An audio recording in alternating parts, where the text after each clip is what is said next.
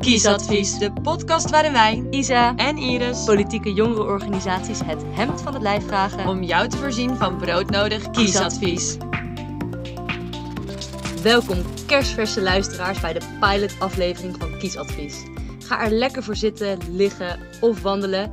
Wij doen al het werk, terwijl jij alleen maar je oren goed open hoeft te houden voor al dit bruikbare en broodnodige kiesadvies. Vandaag is het dus tijd voor een pilot. Een teaser, een soort voorproefje van wat jullie dit najaar allemaal kunnen gaan verwachten. Ja, zoals jullie weten is de politiek voor veel generatiegenoten een beetje een eh, ver van je bedshow. En als je dan al de motivatie hebt gevonden om je te verdiepen in de politiek, is het vervolgens lastig om niet te verdwalen in de jungle van stemwijzers en verkiezingsprogramma's. Wij zelf zijn kort geleden kreupel, modderig en totaal gedesoriënteerd deze jungle uitgestrompeld. Veel wijzer zijn we niet geworden, maar over één ding waren we het eens: dit moet anders. Ja, en met anders bedoelen we dan vooral eh, makkelijker en leuker. Daarom gaan wij een gezellig, doch leerzaam gesprek aan met onze generatiegenoten die wel al een keuze hebben gemaakt. We zullen de vertegenwoordigers van verschillende politieke jongerenorganisaties gaan interviewen over het gedachtegoed en de standpunten van hun partijen. Zo kunnen jullie politieke groentjes straks zonder keuzestress naar de stembus.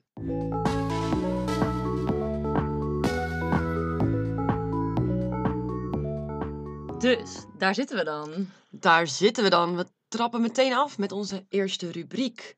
Wie is er vandaag van de partij? Ja, dat zijn wij dus gewoon. er is geen gast vandaag.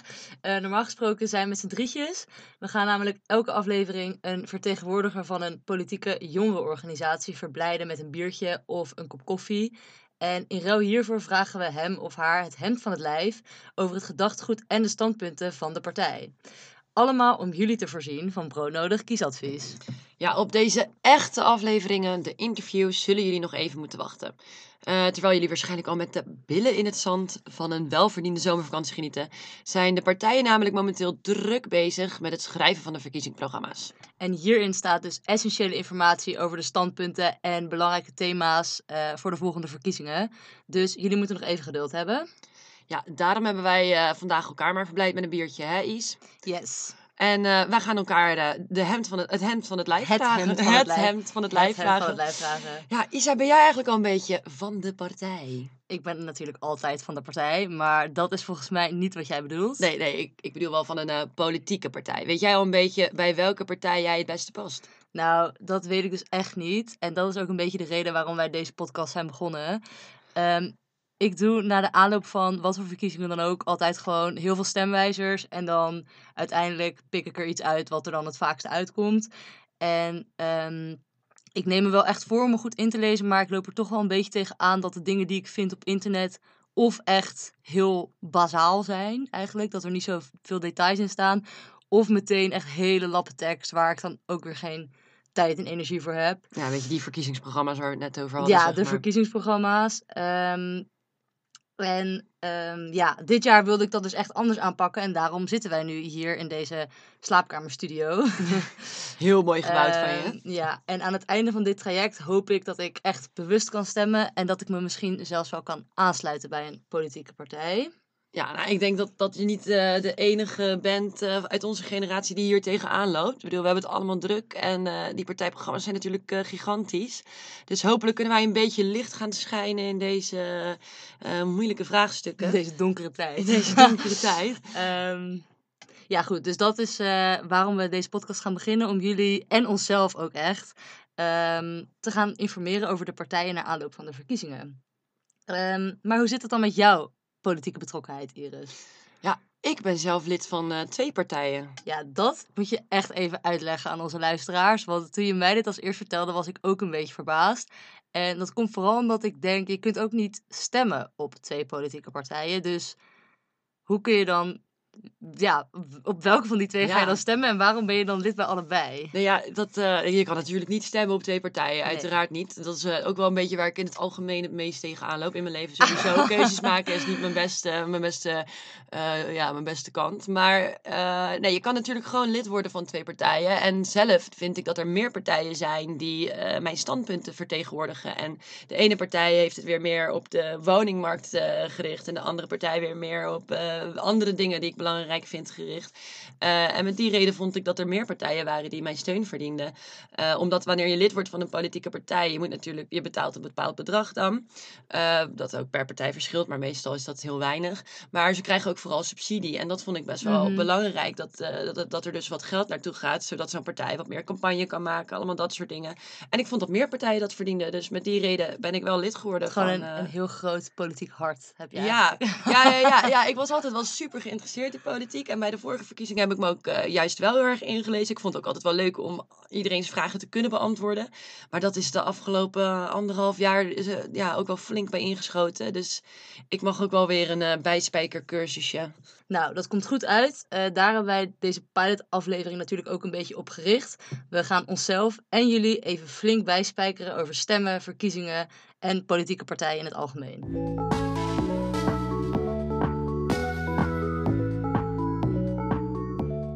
Dus, Iris, heb jij je huiswerk een beetje gedaan? Zeker weten. Ik heb zelfs een heuse begrippenlijst eh, opgesteld. Waarvan de link te vinden is in de show notes. Ja, dat hebben we gewoon samen gedaan eigenlijk. ik heb echt, denk ik, meer werk gedaan. Jij hebt echt met uitstek het meeste Maar dat maakt niet uit. Ehm, dus als jullie inderdaad denken, waar hebben zij het over? Of jullie begrijpen een term even niet, dan kunnen jullie ehm, in de begrippenlijst even spieken.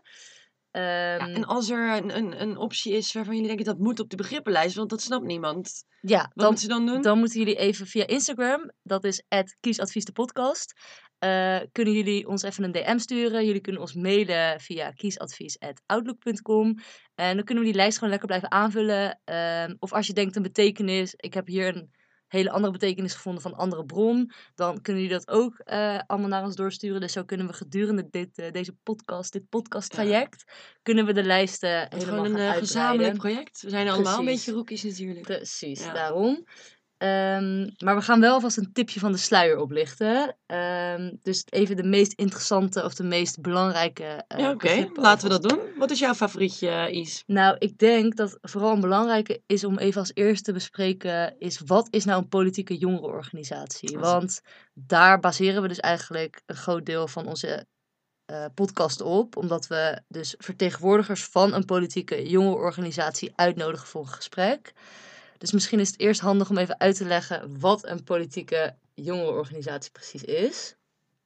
Wat is een, eh, een zeer goede vraag, Is. Ja, wat- wat, wat is jouw idee van een politieke jongerenorganisatie? Ik dacht gewoon, het is gewoon de politieke partij, maar dan de jonge versie soort van ervan. De jonge versie. En ik wist ook niet eens dat ze, want ze hebben dus aparte namen. Ja. Dus politieke jongerenorganisaties hebben een andere naam ehm, dan de moederpartij. Ik weet niet of je dat ja, zo dus het is mag niet, zeggen. Ja, Dus het is niet gewoon, eh, weet ik veel, VVD Jong of zo. Nee. Of SP Jong. Het is gewoon, ehm, ja, ze hebben een, een eigen naam. En het is volgens mij ook redelijk een eigen organisatie. Het Maar is een hele eigen organisatie, want wij gaan natuurlijk met de bestuursleden praten. Dus Ja, die, die precies. Ja, precies. volledig. Ehm, maar we hebben dus eh, hier eventjes naar gegoogeld. En volgens parlement.com is een politieke jongerenorganisatie een organisatie voor jongeren die statutair, zeg ik dat goed? Dat, ja, Volgens de statuten, denk ik, is verbonden aan een politieke partij. Dus eh, de statuten en waarschijnlijk gewoon de standpunten, et cetera, die liggen op één lijn.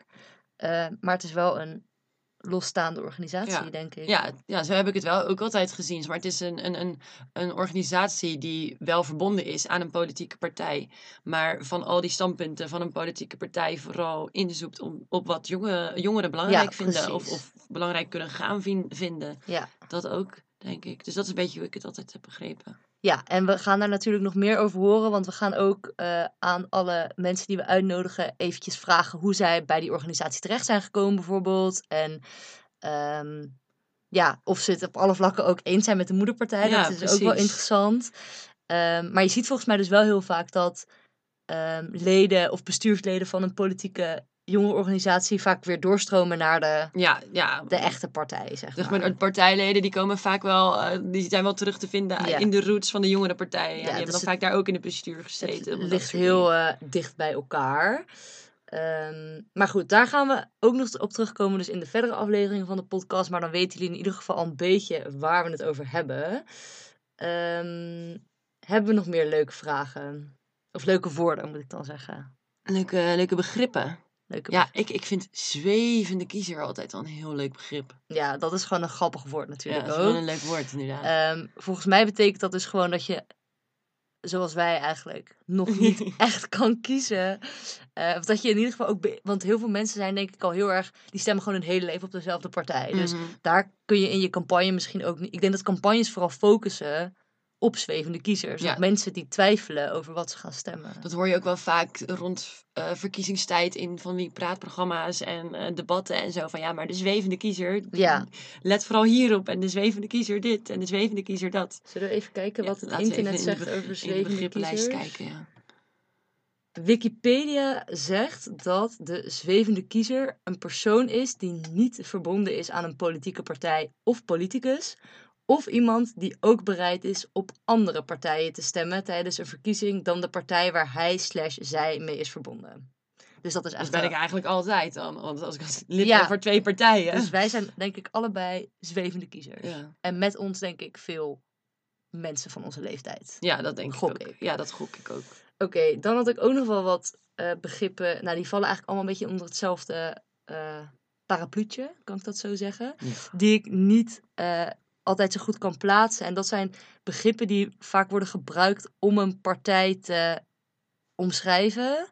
Dus bijvoorbeeld, je hebt eh, sociaal, maar je hebt ook sociaal-democratisch en je hebt liberaal en je hebt links, je hebt rechts, progressief, conservatief. En dat zijn allemaal termen die heel vaak worden gegooid als een partij wordt beschreven, maar Ja, en ja, ik weet ook- nooit zo goed wat, wat het nou allemaal betekent. Nee, ik denk dat dat ook een hele lastige vraag is. Het is natuurlijk ook zo lekker eh, waar die, eh, eh, hoe heet het, verkiezingssites Ja, zich heel erg op richten. Maar ik, dat, ik vind het ook altijd heel moeilijk om een partij in, zo, in zo'n hokje te plaatsen. ja, een Eigenlijk. beetje hokjes denken. Maar Beetje hokjes denken, bijvoorbeeld progressief en conservatief, dat, ja. dat is, wel, duidelijk. Dat is duidelijk. Dus progressief betekent, ik kan onze lijst er weer even bijpakken, maar progressief betekent over het algemeen vooruitstrevend of volgens de dikke van Dalen betekent het een hervorming van de maatschappij beoogend. Dus gewoon dat je ja, dat ja, je nieuwe dingen wil, vooruitgang vooruitgang en wil vernieuwing, denk ik. Ja. En conservatief is meer op de. eh, ja, dat is juist het tegenovergestelde van vooruitgang in elk geval Ja. natuurlijk. Maar ook inderdaad het behoudend. Ja. Inderdaad. Dus gericht op het behoud, volgens de dikke van Dalen is dit, gericht op het behoud van de bestaande maatschappelijke toestanden. Dus dat je, Dus eigenlijk voor mensen die helemaal blij zijn met hoe de maatschappij nu is, dan, dan, dan ben je vrij conservatief. Als, Ja. je, als je conservatief gaat stemmen, dan wil je dus eigenlijk stemmen op een partij die het liefst de dingen wil regelen zoals ze nu geregeld worden. En Ja, de waardes wil houden die ik we denk nu inderdaad hebben. dat dat best wel ook vaak over normen en waarden gaat. Dus als je Ja. tradities die zijn gebaseerd op normen en waarden, dat je dat allemaal een beetje in stand probeert Heb, te heb je, houden. heb je een je- voorbeeld? Waar denk je dan nu aan? bijvoorbeeld, is het dan conservatief als je de abortuswet bijvoorbeeld wilt afschaffen? Want dan ga je dus wel iets veranderen. Dat is een goede vraag. Maar ja. dan is het niet, snap je? Dus dat vond ik grappig. Want dat voorbeeld dat Maar, ik ja, gebruik. ja, maar aan de andere kant, de, de abortuswet is juist een wet die nieuw is, relatief natuurlijk. Ja, dus dat je dat weer terug wil dus je gaat eigenlijk weer terug naar vroeger. Dus, Dus dan ben in je... die zin is het conservatief. Ja, Ja, zo zou ik het dan zien. en de Zwarte Pieten discussie is natuurlijk een heel goed voorbeeld, denk Ja. ik. Maar wat misschien moeilijkere begrippen zijn, zijn links en rechts. Want ehm, ik denk dat best wel veel mensen dit koppelen aan een partij zonder dat ze precies weten ja. wat het woord betekent. En wij, ja, toen wij het je over geen hadden... makkelijke begrippen, toch? Nee, precies. En toen wij het je over hadden, kwamen we er ook niet per se meteen uit. Nee. Ehm, wat ik best wel snel deed, wat ik merkte aan mezelf, is dat ik conservatief snel aan rechts koppelde en progressief aan links. Maar dat klopt dus ook niet helemaal, want toen ik daar verder naar ging zoeken, toen kwam ik uit bij zo'n een afbeelding van het politiek spectrum. Dat ken jij denk ik ook wel. Ja, ja, hebben we het zelfs gehad op school, denk ik misschien wel. Ja, maar volgens mij met- niet iedereen hebben, hebben geleerd. Met maatschappijleer hebben we dat volgens mij gehad.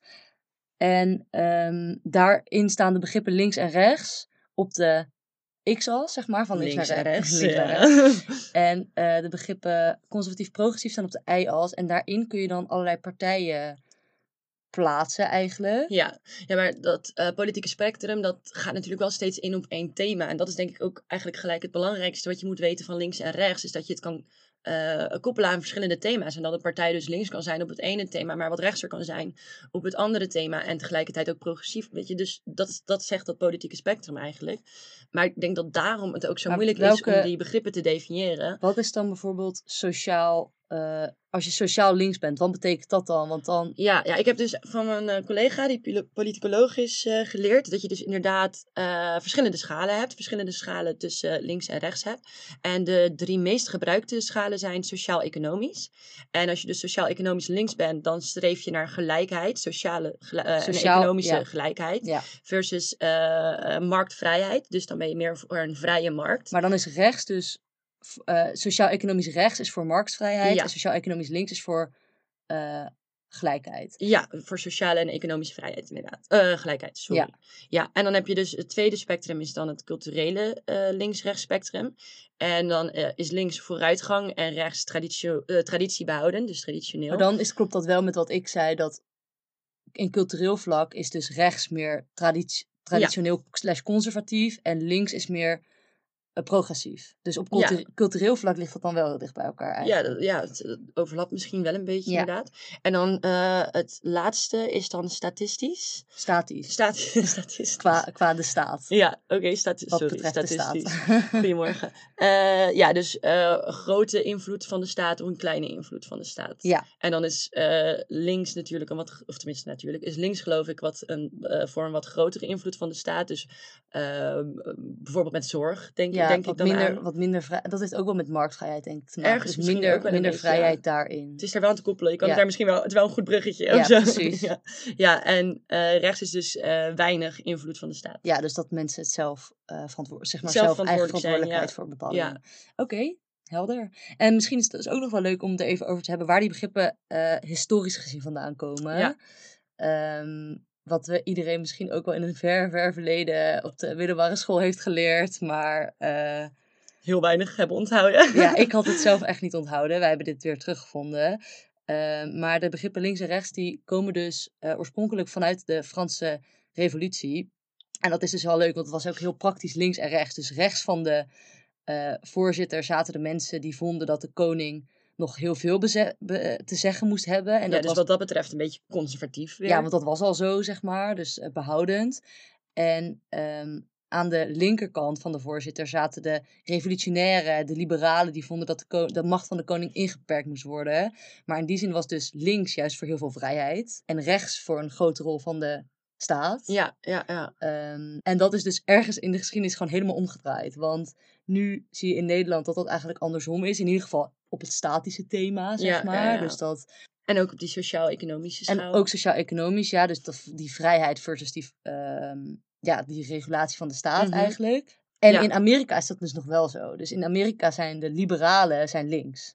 Ja, dus Dat vandaar dat mensen zich als eh, liberal beschrijven als ze links zijn. Ja, Ja, dus En- wat eigenlijk voor ons een beetje gek zou moeten zijn. ja en in Nederland is dat omgedraaid. Dus dat is Ja. wel grappig. Dan is een eh, laatst belangrijk woord misschien nog wel verkiezingsprogramma. Want eh, dat hebben we net ook eventjes genoemd natuurlijk, omdat dat is waar we eigenlijk nog even eh, op wachten voor de volgende afleveringen.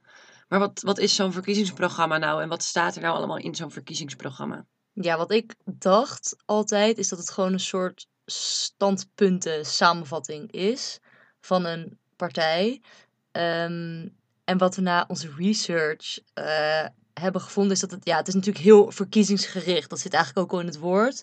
Dus het is echt na aanloop van de verkiezingen en het ehm, is daarom ook gericht op specifiek de thema's die tijdens de verkiezingen belangrijk zijn. Dus ehm, ja, voor de aankomende verkiezingen eh, is dat door de afgelopen periode wel echt een beetje verschoven eigenlijk. Ja, dat denk ik wel, ja. Want wat denk jij dat de belangrijkste thema's gaan worden? Ja, ik vrees. nou ja, nee, ik vrees het helemaal niet. Ik, ik denk eh, dat corona natuurlijk wel nummer één gaat worden. Ten eerste hoe dat de afgelopen weken, hoe daarmee gedeeld is. Of dat op een goede manier is. Maar vooral ook de effecten die we daar nu en over een jaar en dus de komende vier jaar nog van zullen merken. Ja, dus vooral echt eh, op de economie en op eh, hoe de gezondheidszorg en alle essentiële beroepen eigenlijk hier doorheen zijn gekomen. Ik denk dat dat wel grote thema's worden. Ja, economie zal dus inderdaad zeker een groot thema worden, want uh, die heeft een flinke uh, trap nagehad. Precies. Ja. En dat is dus wel grappig, want dan zie je dat dat wel echt verandert door bepaalde ontwikkeling of zo. Want wat eerst waarschijnlijk belangrijkere thema's zouden gaan worden, is bijvoorbeeld klimaat, maar ook immigratie. En dat raakt nu denk ik wel echt ja, migratie onder... dan, ja. Migratie, ja. Dat laat nu, dat raakt nu wel een beetje ondergesneeuwd, denk ik, door de dingen die nu heel erg aan het licht komen, zeg maar. Ja, dat denk ik ook. Maar ja, het belangrijkste is dus inderdaad denk ik wel dat het niet een samenvatting van standpunten is van partijen. Want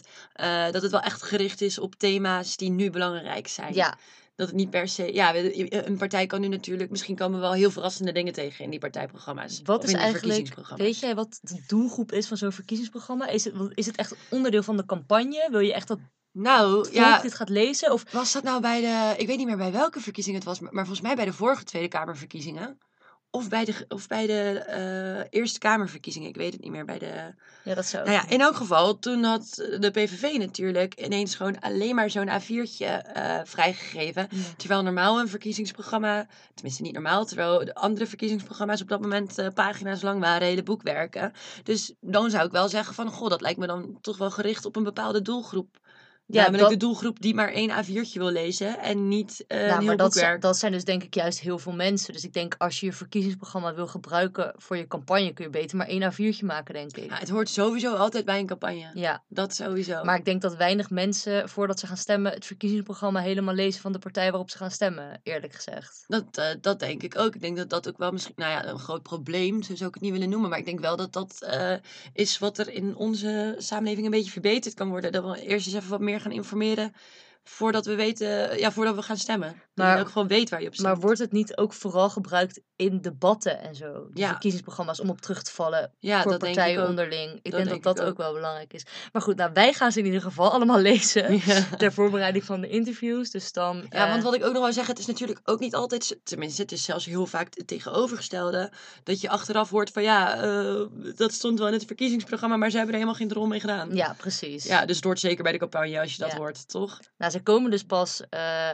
rond oktober, een beetje in het najaar. En wij zitten echt nu al op het puntje van ja, onze stoel. we zitten helemaal te popelen. Wij zitten te popelen tot ze komen. en uh, dan gaan jullie er zeker meer over horen.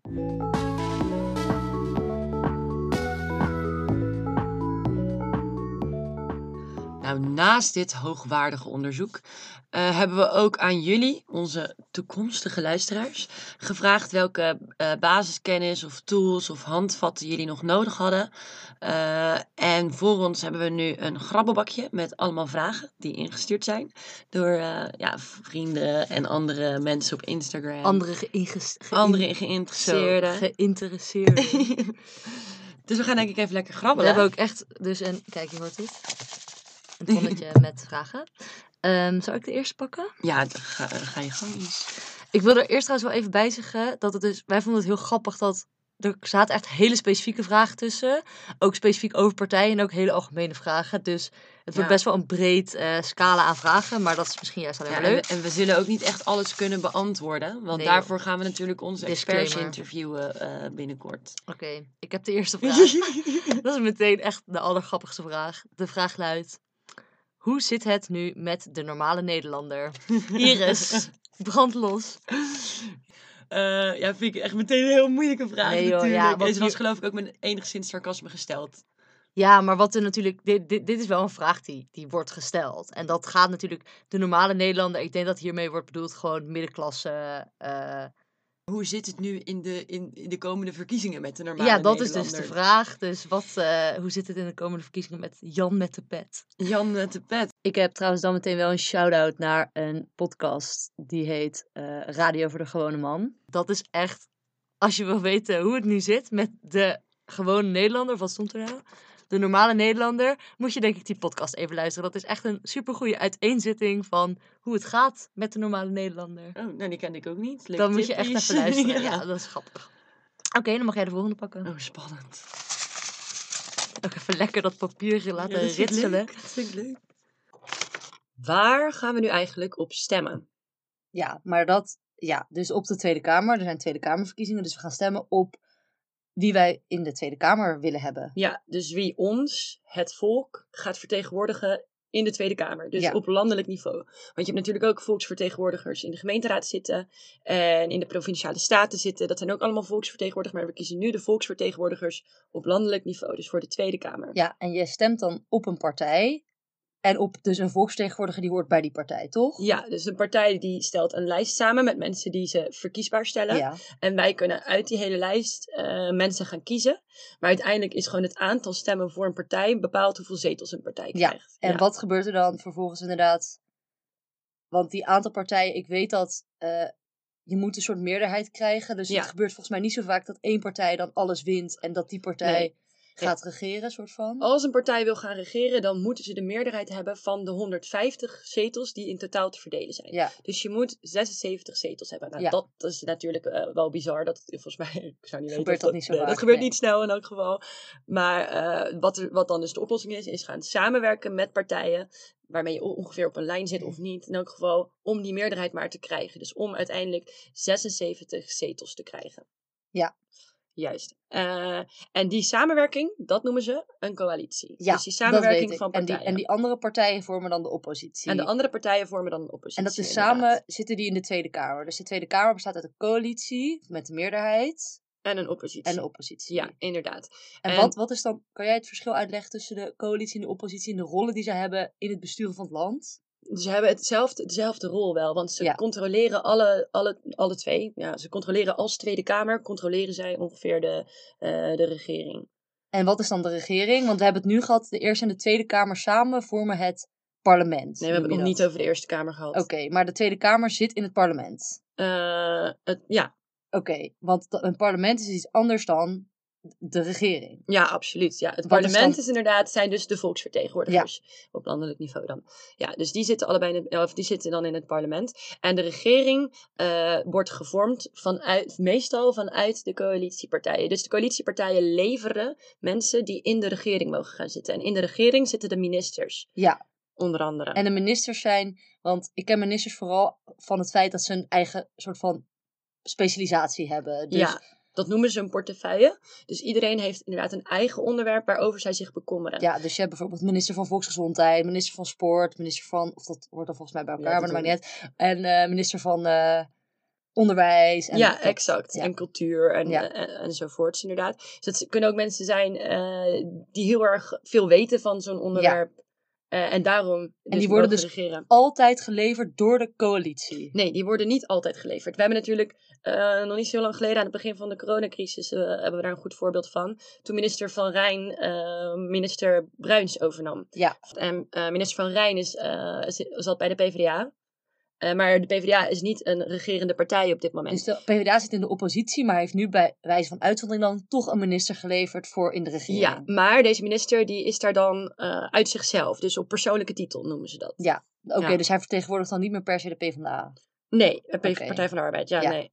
Klopt. Oké, en ehm, dan zag ik ook nog ergens het woord zakenkabinet voorbij komen. En dat vond ik ook lastig, want dat betekent dus dat eh, de kabinetten, dus eigenlijk waar ook de ministers in zitten, zeg maar, dat die uit niet-politieke personen bestaan. Dus mensen die niet bij een partij horen, maar gewoon heel veel expertise hebben, zoals ondernemers of ambtenaren of zoiets. Ja. Maar dat is dus eigenlijk, dan komen ze niet uit de coalitie, maar ook niet uit de oppositie. Dus dan komen ze helemaal niet uit Nee, dus dan zijn het inderdaad dus of ambtenaren of ondernemers. Dus eigenlijk gewoon mensen die veel expertise hebben. Maar dat is op dit moment, is dat eigenlijk dus, op dit moment is er een ander soort kabinet. Want hoe noem je dan wat er nu is? Een meerderheidskabinet. Meerderheidskabinet. Dus, Ja. Dus het kabinet is gevormd uit de coalitie. Dus uit de partijen die de meerderheid van de stemmen hebben. en wanneer wordt dan besloten wat voor soort kabinetten? Want je kiest dus denk ik, als je een regering gaat vormen, dus na verkiezingen, dan moet je er kijken van, willen we een kabinet, dus willen we ministers vanuit de coalitie?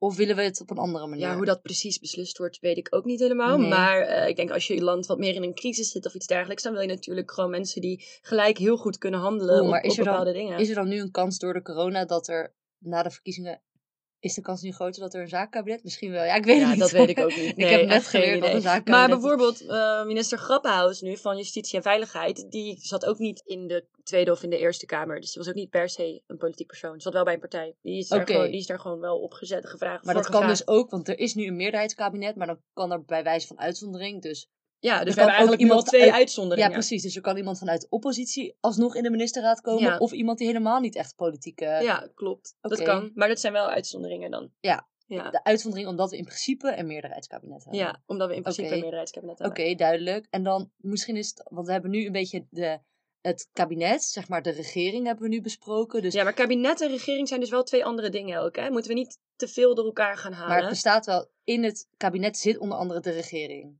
Nee, fout. Nee. Het kabinet is eh, de ministerraad. Dus die bestaat uit de verschillende, alle ministers bij elkaar. Ja. Waaronder ook de minister-president. Want die heeft ook een eigen portefeuille, namelijk algemene zaken. Ja. Ja.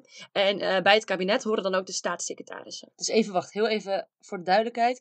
De minister-president, Mark Rutte, Ja. de premier, is dus ook een minister, zit ook in de ministerraad, omdat hij minister van Algemene Zaken is. Ja. Dat ging even heel snel, denk ik, voor de luisteraars Oh, misschien. Maar dat vond ik ook, dat was voor mij ook even een nieuw dingetje, dat ik dacht, oké, Ja, en als we het over Ja. de regering hebben, dan hebben we het dus over die ministerraad zonder de staatssecretarissen. ja. Maar officieel met de koning. Maar wat zijn de staatssecretarissen dan? Want die Eh, zitten dus wel in het kabinet. De staatssecretarissen zitten wel in het kabinet, ja. Nou, we hebben hem in onze begrippenlijst staan als, eh, volgens de dikke Van Dalen, Ja. politiek functionaris die zelfstandig, behandeling, eh, die zelfstandig behandeling van onderdelen van de taak van de minister verricht. Oké, dus die helpt Ja, de ministers. die helpt de ministers. Oké, en die vormen dan samen het kabinet. Oké, dus wat we tot nu toe dan hebben besproken is de ministerraad en de staatssecretarissen die samen het kabinet vormen. Ja. En de ministers zijn dus met de koning officieel de regering. Ja, inderdaad. Ja, en wat het kabinet dus doet, is echt eh, wetsvoorstellen maken. Dus Ja. echt beleidsvoorstellen maken. Ehm, en die legt, de regering legt die voor, of ja, de regering of het kabinet legt die voor aan de kamers. Ja, en de kamers zijn samen het parlement. Dus Ja, je hebt dus de Eerste Kamer en de Tweede Kamer bij elkaar zijn het parlement, maar die bestaan allebei uit die partijen. Dus uit ja. een coalitie en een oppositie. Klopt dat? Heb je ook een coalitie en een oppositie Ja, in de. Eerste Kamer? Zeker, maar die is wel anders, omdat dat natuurlijk via andere verkiezingen gaat, namelijk de provinciale Ja, verkiezingen. en dat is dus ook toch best wel vaak een probleem. Dat als je een meerderheid hebt in de Tweede Kamer, maar niet een meerderheid in de Eerste Kamer, dat, er, dat het best wel moeilijk is om dan te regeren. Toch? Ja. Of zo? Omdat dan. Ja, ik zal dingen gelijk even uitleggen ja. waarom dat zo is. Want eh, als er dus een wetsvoorstel is gemaakt, of een beleidsvoorstel is gemaakt door de regering, dan wordt die eerst voorgelegd aan de Tweede Kamer. Nou, de Tweede Kamer gaat daarover in debat, gaat daarover eh, eh, beslissingen maken. En als een wet dus wordt tegengehouden door de Tweede Kamer, is, Kamer, is het gelijk klaar, is gewoon prima. Ja. Jammer dan, moeten ze met een beter voorstel komen. Of met amendementen of moties of iets dergelijks. Ja. Kunnen ze dan nog een beetje omweggetjes nemen. Eh, maar als een Tweede Kamer een wetsvoorstel heeft goedgekeurd, moet die eerst nog naar de Eerste Kamer. Ja. En de Eerste Kamer kan dan dus ook nog zeggen. of- Tegenhouden. ja, kunnen ze dan ook nog tegenhouden of juist eh, er doorheen laten gaan. En daarom is het dus, ja, als jij eh, eh, geen meerderheid hebt in de Eerste Kamer, dan kan het nog wel eens zo zijn dat je op bepaalde stukken vastloopt. Ja, dus dat, dat alles dan helemaal rond is. Zeg maar, ministers hebben iets voorgesteld, de Tweede Kamer zegt oké, en dan zegt de Eerste Kamer heel vaak alsnog. Dat gaat niet gebeuren. Ja, inderdaad. Oké. Precies dat eigenlijk. Oké.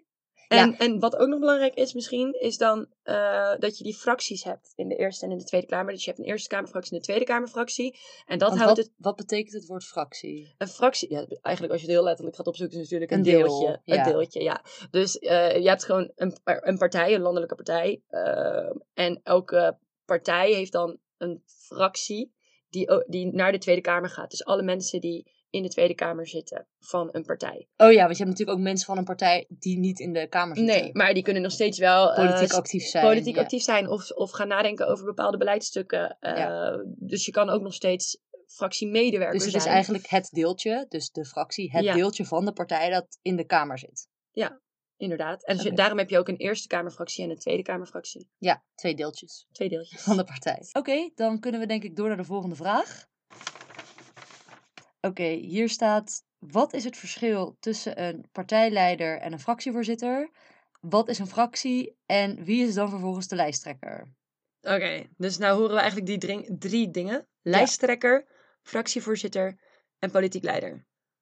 Ja, partijleider is dat Ja, eigenlijk. partijleider, toch? dus partijleider is politiek Nou, leider. laten we even beginnen. We zijn net bij de vorige vraag geëindigd met fracties. toch? Ja, we hebben het net over fracties gehad. Dus, Dus. dan gaan we eerst kijken wat de fractievoorzitter nou is. En ik denk dus als we. De, we hebben net fractie gedefinieerd als Ja, het deel van de partij. het deeltje. Het deeltje van de partij in de Tweede Kamer. Ja, En een deel in de Eerste Kamer. Dus, dus de, Eerste Kamer. fractievoorzitter is dan de voorzitter van het deeltje. Ja, dus ehm, Je hebt dan in de Eerste Kamerfractie, je hebt dus ook, dat is ook wel goed om te vermelden, je hebt dus twee fractievoorzitters. Je hebt een Eerste Kamerfractievoorzitter en een Tweede Kamerfractievoorzitter. Dus in de Eerste Kamerfractie van de partij is er een voorzitter. En diegene eh, is dus de voorzitter Ja. van de fractie in de Kamer. Dus je hebt dan bijvoorbeeld ook fractievergaderingen. En dat zal natuurlijk een beetje geleid worden door die fractievoorzitter. En eh, agenda wordt dan waarschijnlijk een beetje eh, door de fractievoorzitter gemaakt. Maar eigenlijk vooral wat de fractievoorzitter doet, is het woord voeren in de belangrijkste be- debatten. Dus in die plenaire debatten. Ja, en, Dus je hebt bijvoorbeeld in de Tweede Kamer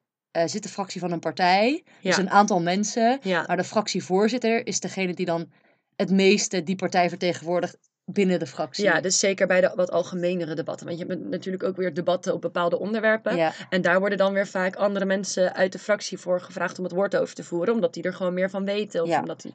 En dan heb je de partijleider, dat is de leider. Nou, dat, daar heb je er sowieso maar één van. Dus dat is echt overkoepelend. Ja. Maakt niet uit of het Eerste Tweede Kamer is, of gemeenteraad is, of waar dan ook. Nee. Het is gewoon de algemene. Leider van de partij. Ja, dus Ja. de politiek leider van een partij. En het is eigenlijk meer een soort van het boegbeeld Het van een partij. van de gezicht, partij. Ja, het gezicht van de partij inderdaad. Dat is misschien wel mooier eh, eh, om te zeggen. Oh ja, en op parlement.com stond ook dat zij binnen hun partij moeten zorgen voor politieke eensgezindheid. ja, dat dus is zij moeten een beetje alles gelijk trekken, zeg ja, maar. dat is wel super juicy ook. Ik weet niet of je dat hebt meegekregen. In de CDA, toch? Oh nee, nou ja, niet, niet in de CDA natuurlijk ook een Daar was toch maar- ook heel veel gespletenheid, zeg maar, voor de koers van Ja, de ik partij. wilde meer op Henk Krol en zo. Oh ja, maar goed, dat, dat kunnen we ook. natuurlijk lekker tijdens de andere aflevering. Ja, eh, we gaan qua partijspecifieke dingen, daar wachten we natuurlijk nog even mee. Maar, ja, maar goed, dat is, dat je, hebt, je hebt juicy. partijen waarin dit eh, moeilijk gaat, die ene lijn. En daar is de partijleider dus verantwoordelijk voor om te zorgen dat iedereen een beetje dezelfde kant op blijft Ja, kijken. precies. Zeg maar. nou, en dan hebben we nog lijsttrekker. En die is natuurlijk, ja, spreekt best wel voor zich. Degene die de lijst trekt. Dus je hebt die verkiezingslijst, die lijst met kandidaten van mensen die zich verkiesbaar stellen namens een partij. Ja. En dan de nummer 1 noemen ze de lijsttrekker. De, nummer, de la- allerlaatste noemen ze trouwens de lijstduwer. ja, dat wist ik ook. Ja, eh, maar goed, die, dat is dus eh, de nummer 1. En daar wordt eigenlijk ook het meest op gestemd. Dus je kan er eigenlijk bijvoorbeeld al van uitgaan dat diegene de meeste stemmen binnen zo'n partij krijgt. Maar als ik het dan goed begrijp, dan is de lijsttrekker, dus dat begrip speelt alleen een beetje in verkiezingstijd. Verder, door het jaar heen, Ja, heb je niet echt te maken met een lijsttrekker. volgens mij niet echt, nee. Tenzij, want het is natuurlijk, als je zegt dat de politiek leider het gezicht is en het boegbeeld van een partij, dan is het best wel vanzelfsprekend dat de partijleider ook de lijsttrekker wordt tijdens de verkiezingen. Ja, nou ja, en dat gebeurt dus eigenlijk ook. Want het zijn wel drie functies. Maar het hoeven niet per se drie verschillende personen te zijn. Dat hebben we ook gezien. Ja, we hebben, we, we hebben even gezocht, want ehm, wij dachten eigenlijk dat het vaak dezelfde persoon was. Ja, dus dat de ja. lijsttrekker dezelfde persoon was als de... Tenminste, ik dacht dat. Ik, weet, ik spreek Ja. voor mezelf spreken. Ehm, en bij sommige partijen is dat ook zo. Dus bijvoorbeeld bij de eh, PVV is Geert Wilders zowel de fractievoorzitter als de partijleider. En bij de aankomende verkiezingen ook weer de lijsttrekker. Ja. Ehm, bij de VVD is misschien leuk om te weten dat de fractievoorzitter is niet Mark Rutte. Nee, dat kan niet. Want Mark Rutte zit in de regering. Ja. En dan kan je natuurlijk geen maar dat is dus wel fractievoorzitter belangrijk om te weten. Want zodra je dus minister wordt en Ja, dus zodra je gaat meeregeren als partij, is jouw eh, politiek leider eigenlijk al gelijk niet meer de fractievoorzitter. Dat kan natuurlijk niet. Nee, dan. want die, gaat waarschijnlijk, die vervult een rol als minister. Ja. En zodra En je een rol vervult als minister, stap je uit de fractie en kan je geen fractievoorzitter meer Ja. zijn. Dus bij de VVD is Klaas Dijkhoff, die, vertegen, die vertegenwoordigt de VVD in de fractie. ja, En inderdaad. Mark Rutte eh, zit in de regering als minister. Dus hij is. De politiek leider De po- van de VVD. Maar hij is wel inderdaad dus de partijleider. Ja. Dat heeft verder niks te maken met of hij minister is of niet, toch? Dat kan gewoon altijd ja, dat partijleider kan zijn. altijd, maar dat hoeft Ja. niet altijd. Maar het kan niet. altijd. En hij is dus ook waarschijnlijk, wordt hij weer de lijsttrekker. Dat is nog niet officieel bekendgemaakt. Maar Nee, maar- waarschijnlijk wel. Lijkt me wel. Ja, en zo verschilt het een beetje per partij. Sowieso, ja, en het kunnen dus zelfs drie verschillende personen zijn. Ja, dat klopt. Oké, wow, dit is gewoon echt de eerste keer dat ik dit begrijp. zeg maar dat het drie dingen zijn, dus dat is fijn. Ik hoop dat onze luisteraars eh, Ook het een beetje nog. ook een Eureka-momentje hebben gehad eh, hierdoor. Nou, volgende vraag? Ja, dan gaan we naar de volgende vraag. grabbelen? Waarom zou je niet stemmen wat je ouders stemmen? Ja. Dat is ook een leuke vraag. Dat is een hele leuke vraag. En eh, we zitten hier natuurlijk ook niet om te vertellen wat mensen wel en niet moeten stemmen. Nee, Als je lekker wil stemmen waar. wat je ouders stemmen, dan vind ik dat je dat helemaal moet doen. Maar dan heb, vind ik ook wel, ja, vind ik het wel jammer dat je je niet hebt ingelezen. En dat Maar je, je, je ouders hebben toch ook wel vaak andere standpunten dan jij. In de zin, ook Ja. andere thema's zijn belangrijk voor je ouders. Duidelijk, en ja, voor jezelf. tuurlijk. Ik wil eigenlijk van dit moment meteen even gebruik maken om een shout-out te doen naar Titia Hogedoorn. Zij maakt ook een podcast over politiek, Polititia. En zij heeft in samenwerking met Nienke Schuitenmaker een boek geschreven. Dat eh, letterlijk de naam heeft van deze vraag. Eh, volgens mij heet het Waarom je niet moet stemmen wat je ouders stemmen. Hij is nu een pre-sale, toch? Ja, hij is nu in pre-sale. Dus ik, ik wilde hem eigenlijk al lezen, want ik dacht... Dat is een goede voorbereiding ook voor deze podcast. Eh, maar hij is dus nog niet te... Hij is wel te bestellen, maar je kunt hem nog niet echt daadwerkelijk lezen. Maar ehm, ik denk dat het voor iedereen een heel informatief boek is. Als je je nog verder wil verdiepen Ja, in politiek en in stemmen. Ja, maar eh, dat sowieso. Dus leuke shout-out. Maar ik denk ook wel dat, eh, bedoel, je ouders, ze voeden je wel op.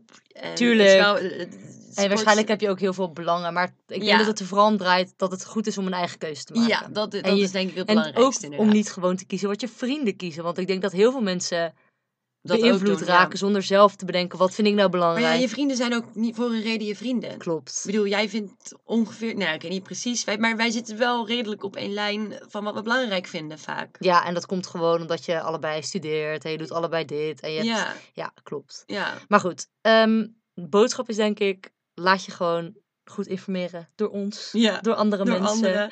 Eh, lees je in, dat soort dingen. Oké, Ja, dat vind ik ook een boodschap. doe jij de volgende Oh ja, mag ik de volgende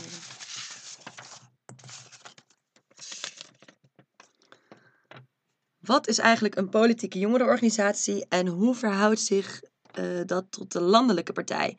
Hebben alle partijen een jongerenorganisatie? Nou, volgens mij hebben we het eerste deel van deze vraag dus al beantwoord bij de begrippen. Maar het tweede is wel een goede vraag.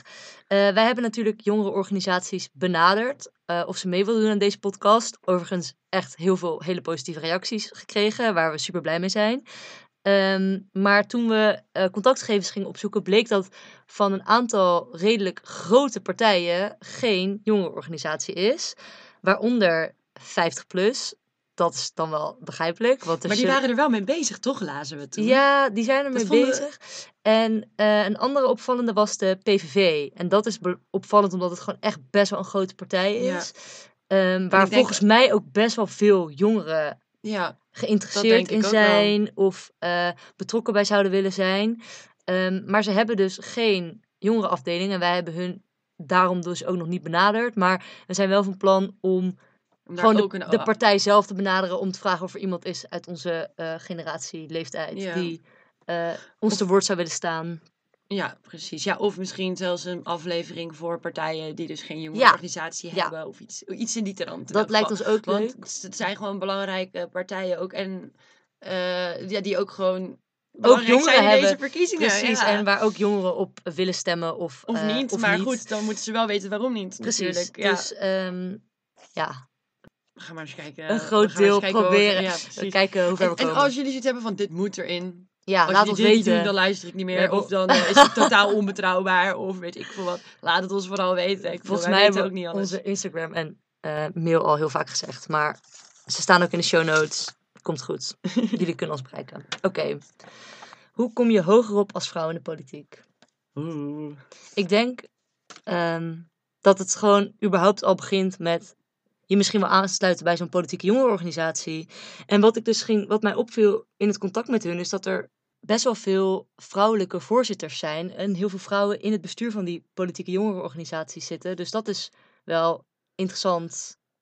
Ja, Dat het dus wel heel veel vrouwen dus politiek actief zijn, blijkbaar. Zeker Ja. van onze leeftijd. Of, of misschien, want ik weet, ja, bedoel, wat je niet weet is hoeveel eh, le- vrouwelijke leden er dan echt zijn. Maar misschien zijn dan Maar het de gaat om- vrouwelijke het gaat leden die er hogerop. zijn. Ja, oké, dat is, dat is waar. Ja, Hogerop. de vraag gaat hier om hogerop. Nee, maar ik denk, ik denk wel dat, eh, ik heb het idee in elk geval, dat zeker de afgelopen, wat zal het zijn, twee, drie, vier jaar of zo. dat er wel verandering... eh, Ja, maar dat er ook meer ruimte voor gegeven wordt binnen Ja. die partijen. Maar ja, ik zou inderdaad gewoon beginnen met sluit je aan bij een partij. En wees ook, en, en, en behalve dat, wees ook wat betrokkener. Ga naar een borrel, ga naar, eh, maak contacten. En dat Ik hoeft denk, maar heel ja. laagdrempelig te zijn natuurlijk. Dat is echt een eerste opstap, denk Ja. ik. Als je hogerop wil komen. Ja, Want in anders elk geval bij één. Bij niet, of bij meer. Het kan allemaal, jongens. Maakt het allemaal niet uit. Oké. Ja? Iris mag. Kun je beter stemmen op een idealistische partij of een, pragmatisch, of een Ja, pragmatisch. pragmatische partij? Nou, dit is leuk, want dit was, Heel leuk. dit was echt een eh, heel lange mail die we hebben gekregen met een heel uitgebreid verhaal en meerdere uitgebreide vragen. Ik ga hem er heel even bij pakken, want dan hebben we nog een beetje achtergrond bij deze vraag. Ja, dus de vraag was eigenlijk eh, of wij het wilden hebben over idealisme versus pragmatisme bij partijen en bij het stemmen. Omdat de persoon die deze mail heeft gestuurd die afweging altijd lastig vindt. Want bij idealistische partijen uh, kan je ervan uitgaan dat er minder concrete veranderingen tot stand worden gebracht, omdat ze minder geneigd zijn om voor consensus te kiezen. Uh, maar ze kunnen wel de toon van het debat veranderen. En uh, aan de andere kant loop je dan bij het stemmen op meer pragmatische partijen het risico dat ze altijd met de stroom meegaan en vooral resultaat boeken wanneer ze op andere standpunten inleveren. Dus nou, hij is, ik denk dat deze luisteraar eigenlijk zelf al een beetje antwoord geeft op een vraag, de, op de vraag. Dus je Ja, moet eigenlijk bedenken, wil ik de toon van het debat veranderen? Met het risico dat er dus niet echt daadwerkelijk Echt iets gaat veranderen. echt iets gaat veranderen Ja. op dat punt, maar wel dat er in ieder geval veel over wordt gepraat. En aan de andere kant ehm, wil ik dat er bepaalde doelen worden behaald die misschien ten koste gaan van andere doelen die dan niet worden behaald. Dus dat is dan denk ik een afweging die iedereen die gaat stemmen Zou moeten gaan maken. zelf moet maken. Ja, eh, het- is, je hebt natuurlijk ook zoveel manieren van pragmatisch stemmen. Het gaat niet alleen per partij, maar dat, dat gaat terug tot op de persoon waarop je stemt. Want je Ja. kan natuurlijk iemand eh, binnen een zetel geven door voorkeurstemmen te geven, bijvoorbeeld. Nou, dat zijn al allemaal zoveel dingetjes waar je dan Ja. over na moet denken als je tactisch of pragmatisch gaat stemmen. Ehm, ja, zelf ben ik. Ja, hoe sta jij hierin? Ik ben zelf Ja. wel een beetje van het pragmatisch stemmen, denk ik. Van ik wil wel. Ik ben, wel, ik ben zelf, denk ik, wel vrij idealistisch als persoon. Maar ik vind het wel belangrijk dat, eh, dat, er, dat er wel echt dingen gebeuren. Dus dan ga ik toch sneller die pragmatische kant op of zo. Ja, dat snap ik wel. Ik denk dat het leuk dat we willen misschien nog wel dus een aparte aflevering gaan maken over Ja. tactisch stemmen en wat dat nou is en wanneer is het nou tactisch en wat niet. Ehm, dus Ja, dan dus gaan laat we. even weten of jullie dat interessant zouden vinden. ja, ook, of en jullie dat zouden willen horen. eh, ja, precies. En of jullie zelf een idee hebben waarom je dus op een idealistische partij zou stemmen of waarom op een pragmatische partij. Maar dat is wel, ja, wat de, de schrijver of de vraagsteller ook zei. Het is een, best wel uitgebreid en het verdient eigenlijk wat meer aandacht dan Ja. alleen even een snel antwoord. Dus eh, daar gaan we nog op in. Ja, en waar we ook nog op in willen gaan zijn eh, een paar vragen die we hebben gekregen die wat meer partijspecifiek zijn.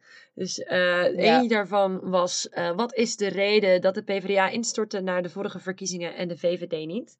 Ja, dat is een leuke vraag om Heel in ieder geval. Ja, het is heel interessant, maar het gaat best wel diep. En het lijkt ons leuk om het daar ook een beetje over te hebben met die, eh, met die jongeren die bij die. ehm, Ja, jullie zitten... echt dichter bij die partijen staan, zeg maar, hoe zij dat hebben beleefd en zo. Dus eh, die bewaren we nog eventjes. Ja, waarom wij, waarom wij denken dat ze zijn ingestort is natuurlijk iets minder belangrijk ook. Nou ja, ik denk Ja. dat zij daar vooral meer over kunnen vertellen. Dus dat is leuk. En de vraag over Nida. Nida wil aan de landelijke verkiezingen meedoen. Wat waren hun standpunten bij de lokale verkiezingen waar ze aan mee hebben gedaan? eh, aan de verkiezingen waar ze aan mee hebben gedaan.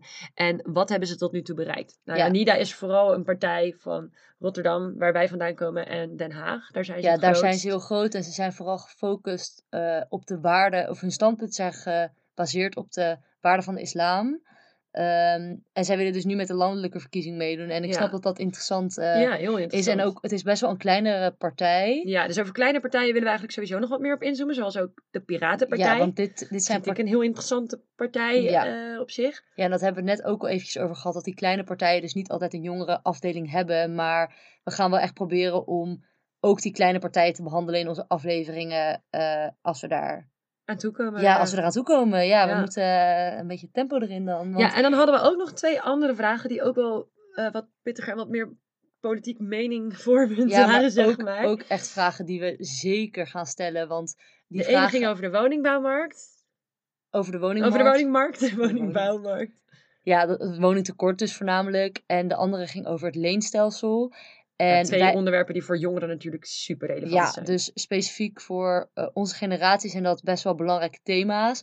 En dit zijn dan ook dingen die we sowieso met de eh jongere organisaties willen gaan bespreken. Omdat dat, eh, denken wij, punten zijn waar heel veel jongeren ja, belang bij hebben om daar meer over te weten naar aanloop van de aankomende verkiezingen. Dus daar zullen we gewoon met elke partij eh, het over gaan hebben. Dus dat wordt Ja. heel leuk. En blijf ons lekker DM'en als je eh, dus partijspecifieke vragen hebt. Ja. Of gewoon vragen hebt waarvan je graag zou willen weten. Of waarvan je graag het antwoord van alle partijen zou willen weten ook wel. Ja, precies. Ja. Ehm, Dan was het een beetje. Ja, we dat waren nu- alle vragen, of niet? ja, we hebben nu alle vragen wel een beetje besproken. Ja, dat is een beetje het einde van onze aflevering misschien. Ja, ik ben echt bang van wel dat dit het einde alweer was. Normaal gesproken eindigen we altijd met de party pitch. En normaal gesproken, dat is het Mm, idee. dat gaan we geval. Maar er is natuurlijk niemand van de party vandaag.